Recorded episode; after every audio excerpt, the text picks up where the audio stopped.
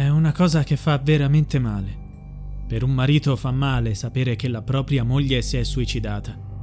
Ora per me la cosa più importante è capire perché Liliana sia arrivata a questa conclusione. Se è così...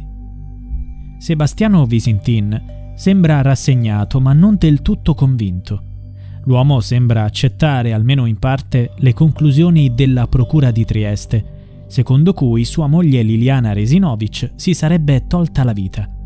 Nella richiesta di archiviazione, lunga appena nove pagine, gli investigatori si soffermano sull'unico fatto sicuro della mattina della scomparsa di Liliana. Poco prima delle 8.30 del 14 dicembre del 2021, la donna chiamò all'amante Claudio Sterpin, avvertendolo che avrebbe fatto tardi al loro appuntamento. La procura scrive quella detta dalla Resinovic a Sterpin fu una menzogna per non farlo allarmare subito come se volesse guadagnare tempo per mettere in atto il suo piano suicidario. Ma c'è un altro passaggio importante nel documento contenente la richiesta di archiviazione. Si tratta di una confidenza che Liliana fece a un'amica, alla quale disse che non aveva paura della morte perché la sua vita ormai l'aveva fatta. Parlando con l'amante, la donna raccontò l'ipotesi di suicidarsi con i medicinali del marito Sembrava una battuta, ma invece... Nel mistero di Trieste è arrivato il colpo di scena, ma ci sono ancora molte incertezze, iniziando dal fatto che Liliana fu trovata morta il 5 gennaio del 2022, 23 giorni dopo la sua scomparsa. La data di morte in tal senso è uno dei punti chiave della storia. Tornando alla richiesta di archiviazione come suicidio, il giorno in cui si è diffusa la notizia, a Trieste c'era il carnevale e tra i carri e le maschere che coloravano la città c'era anche Sebastiano Visintin. Fu in quel contesto festivo che l'uomo rilasciò le prime impressioni. Lo fece ai microfoni dell'emittente friulana Tele4. Ipotizzò le motivazioni che potrebbero aver portato la moglie a compiere quel gesto estremo. La morte della madre, il lockdown, il fatto di non riuscire a incontrare più gli amici e soprattutto i colleghi di lavoro che si sono eclissati. I miei legali comunque analizzeranno tutti gli incartamenti per capire se ci sono altri elementi, altre cose che potrebbero indirizzarci verso la responsabilità di qualcuno. Il fratello di Lilly, Sergio Resinovic, fece un commento più duro L'uomo non ha mai creduto all'ipotesi del suicidio e con il suo avvocato, Nicodemo Gentile, sta esaminando l'intero fascicolo che ora è a disposizione delle parti. L'obiettivo è di presentare quanto prima opposizione alla richiesta di archiviazione. D'altronde è stata la stessa procura ad ammettere che non è stato possibile rispondere a tutte le domande sul caso, in particolar modo sulla data di morte di Liliana gli esperti nominati dalla Procura hanno fissato la data a 48-60 ore prima del ritrovamento del corpo. Ma se così fosse, dov'è stata Liliana per 20 giorni?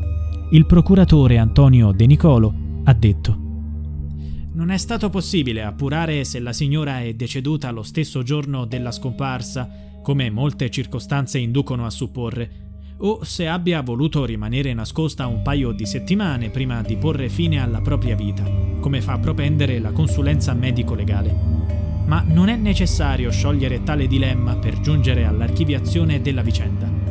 È sufficiente constatare che dalle indagini, scrupolosamente condotte, non è emersa, con un minimo di concretezza, alcuna ipotesi di reato specifica e perseguibile ai danni della deceduta. Insomma, anche per la procura le circostanze fanno ipotizzare che Liliana sia morta il 14 dicembre ed è meno importante risalire al giorno del decesso, dato che ciò che conta è la dinamica dei fatti. Dinamica che esclude la presenza di terzi nella morte della 63enne, ovvero di un omicida. La famiglia non è d'accordo. Come si può sostenere che non sia importante stabilire la data della morte? Da ciò dipendono tante cose la procura è convinta del suicidio. La Resinovic, stanca di essere la persona che gli altri vogliono e stanca di fare quello che gli altri si aspettano da lei, dibattuta tra la prosecuzione di un matrimonio evidentemente insoddisfacente e l'avvio di una relazione dalle scarse prospettive, divisa tra due uomini molto diversi tra loro ma entrambi di carattere forte e che la volevano per sé, ha deciso che l'unica soluzione possibile era quella estrema e vi ha, infine, dato corso. Dalle carte d'inchiesta che stanno emergendo negli ultimi giorni, trapela il dettaglio della telefonata a Sterpin.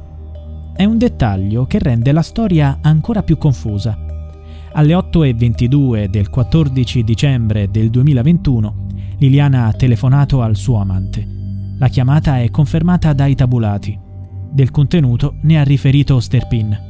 L'uomo ha raccontato che Lilly lo aveva chiamato per avvisarlo che sarebbe arrivata in ritardo al loro appuntamento perché doveva recarsi in un centro di telefonia. Lei, una persona molto precisa, avvertiva anche se tardava 5 minuti, ha detto l'amante. La procura è convinta che quella della Resinovic fosse solo una scusa. Le sue intenzioni erano chiare da quel momento la donna ha continuato le faccende domestiche, si è tolta la fede nuziale ed è uscita di casa con i sacchetti di spazzatura da gettare. Non aveva né soldi né telefono. Alle 8.21 è stata ripresa dalle telecamere di un'accademia di polizia. Un'altra telecamera ha immortalato il suo passaggio alle 8.46. Aveva in mano tre sacchetti che ha gettato nei cassonetti della raccolta differenziata alle 8.50 è stata ripresa da una telecamera di sicurezza mentre attraversava la strada davanti alla fermata degli autobus della linea 6. È scomparsa dalla visuale 30 secondi dopo, mentre camminava lungo la strada che porta all'ex ospedale psichiatrico, dove è stata trovata morta 23 giorni dopo. Molte cose non tornano. Una donna che vuole suicidarsi telefona all'amante, si preoccupa della spazzatura e infine va in un parco, infilandosi in due sacchi lasciandosi morire. Dove erano quei sacchi? Nella borsa. Liliana indossava gli stessi vestiti con cui aveva lasciato casa il 14 dicembre. Giubbino grigio, pantaloni grigi di una tonalità diversa dalla giacca, scarpe nere e una borsa nera sul fianco sinistro. Il volto era coperto da una mascherina nera. Com'è possibile che indossasse gli stessi vestiti di 23 giorni prima? Se fosse morta il 2 o il 3 gennaio, non si è mai cambiata? Cosa ha mangiato per tre settimane? Era senza soldi. E supponendo sia morta il 14 dicembre, cosa che la procura esclude, come mai nessuno ha visto il corpo nel boschetto per 23 giorni? è stata portata lì in un secondo momento? L'avvocato Nicodemo Gentile è pronto a battersi su questi punti che non tornano. Ci sono ancora tante cose da chiarire. Per noi è importante capire quando è morta Lilly, se il 14 dicembre o i primi di gennaio. Siamo convinti che ci sia una serie di accertamenti da fare. Occorre legare la scienza ai fatti anche le immagini delle telecamere che mostrano Liliana con i sacchetti della differenziata dopo aver diviso la spazzatura ci fa pensare a una giornata ordinaria. Ha perfino fatto una lavatrice prima di uscire. Le immagini ci restituiscono una Lilly con gli stessi abiti del 14 dicembre, il che lascia presumere che sia morta il giorno della scomparsa. Altrimenti resta il problema di capire dove sia stata. Non condividiamo l'approccio della procura. I dati ci fanno presumere che qualcosa non abbia funzionato. Per noi è importante capire la causa della morte.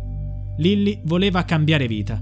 Anche il marito, nelle dichiarazioni fatte nella denuncia, escludeva l'ipotesi del suicidio. E tuttora dice che andavano d'accordo. E poi ci sono le lesioni che i nostri consulenti hanno individuato sul volto della donna. Lesioni che possono far ipotizzare che Liliana sia stata intercettata caricata su un mezzo, magari da qualcuno che conosceva. I nostri consulenti hanno individuato altri segni. Alcuni erano già presenti nella bozza dell'autopsia, ma poi sono scomparsi nella relazione definitiva. Altri sono nuovi. Non ci è arrivata da sola nel parco in cui è stata ritrovata. Noi pensiamo di fare opposizione. Il mistero di Trieste non accenna a tramontare.